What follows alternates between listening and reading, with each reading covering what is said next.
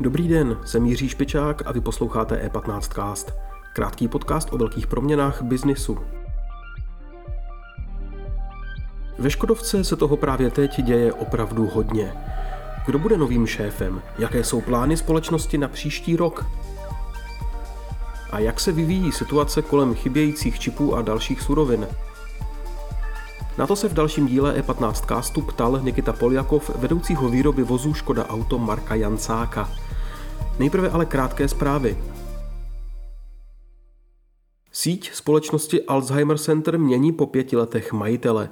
Investiční skupina Creditas, která je jejím současným majitelem, prodává celkem 12 zařízení společnosti Penta Hospitals CZ spadající do skupiny Penta. Transakci musí ještě schválit antimonopolní úřad. Obě strany se dohodly, že její výši nebudou komentovat.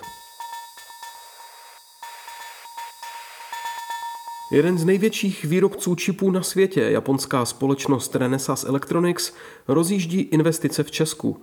Rozšiřuje pražské centrum zaměřené na návrh kompletních čipů, které zdědila díky nedávnému odkupu ikonického podniku Dialog Semiconductor.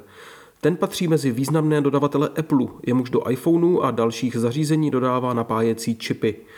Od ledna v této sekci pracuje i několik zaměstnanců z Česka.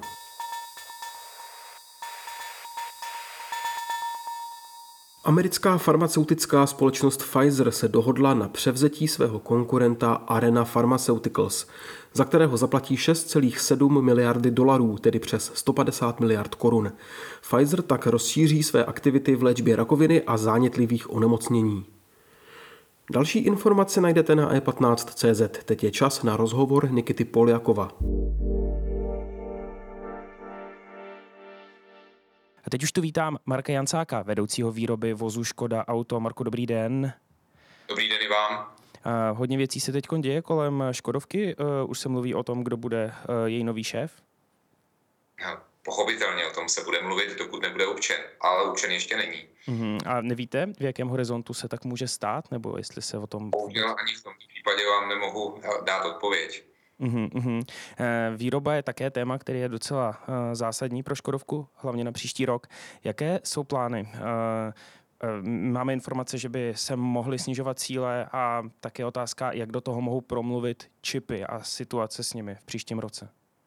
Tak my jsme právě teď ve fázi přípravy plánu a jejich schvalování pro příští rok, minimálně pro tu první polovinu a náš výhled pochopitelně pro to první pololetí stále ještě není v té míře, na jakou jsme byli zvyklí eh, před vypuknutím pandemie. Eh, takže jisté limity tam ještě existují. Uhum, uhum. A ta situace kolem, eh, kolem čipů, letošní rok byl ve znamení je nedostatku polovodičů na trhu. Jak jste na tom z hlediska dodávek nebo plnění té poptávky pro příští rok? Tak celý ten problém se točí právě kolem čipů a jejich nedostatku. Takže to je i hlavní téma pro nás pro příští rok, přestože samozřejmě hrozí nedostatky na jiných polích. My jsme velmi ostražití a sledujeme je eh, a můžu potvrdit, že stále zůstává naším největším problémem právě dostatek, respektive nedostatek čipů. Uhum, Říkáte, že jsou nedostatky na jiných polích. Můžete eh, specifikovat, o co se třeba může jednat eh, v příštím roce? Jsou to už teď známé materiály, orčík, hliník, eh, eh, zinek, vše, co je potřeba pro výrobu automobilů a netýká se softwaru, umělá hmota a tak dále.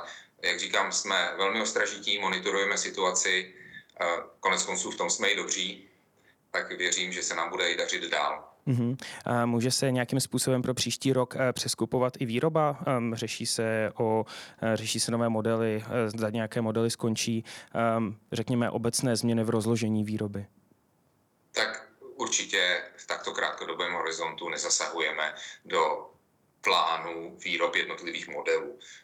Tady musíme mluvit o operativě, byť se to zdá jako neuvěřitelné, že mluvíme o operativě ve výhledu roku, ale celý plán, eh, takzvaný cyklický plán modelů, eh, se dává na pět let, obvykle se eh, připravuje a jeho krátkodobé změny nejsou rentabilní a tudíž nejsou žádané.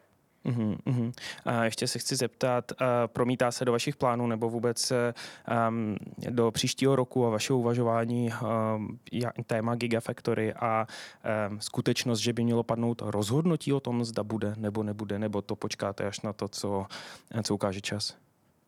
Tak my vnímáme Gigafactory jako velmi důležitou pro samotnou ekonomiku České republiky a pochopitelně čím lépe se bude dařit České republice, tím lépe se bude dařit Škodě a věříme, že tomu je i naopak. E, přímá závislost v tuhle tu chvíli tam není, budou-li zajištěny kapacity pro baterie právě. Mm-hmm. Marku, já vám budu držet palce pro příští rok. Díky moc, že jste si na nás udělal čas. Mějte se hezky.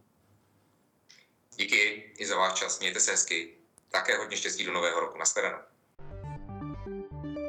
Díky za pozornost. E15 Cast můžete poslouchat každé všední ráno ve své oblíbené podcastové aplikaci.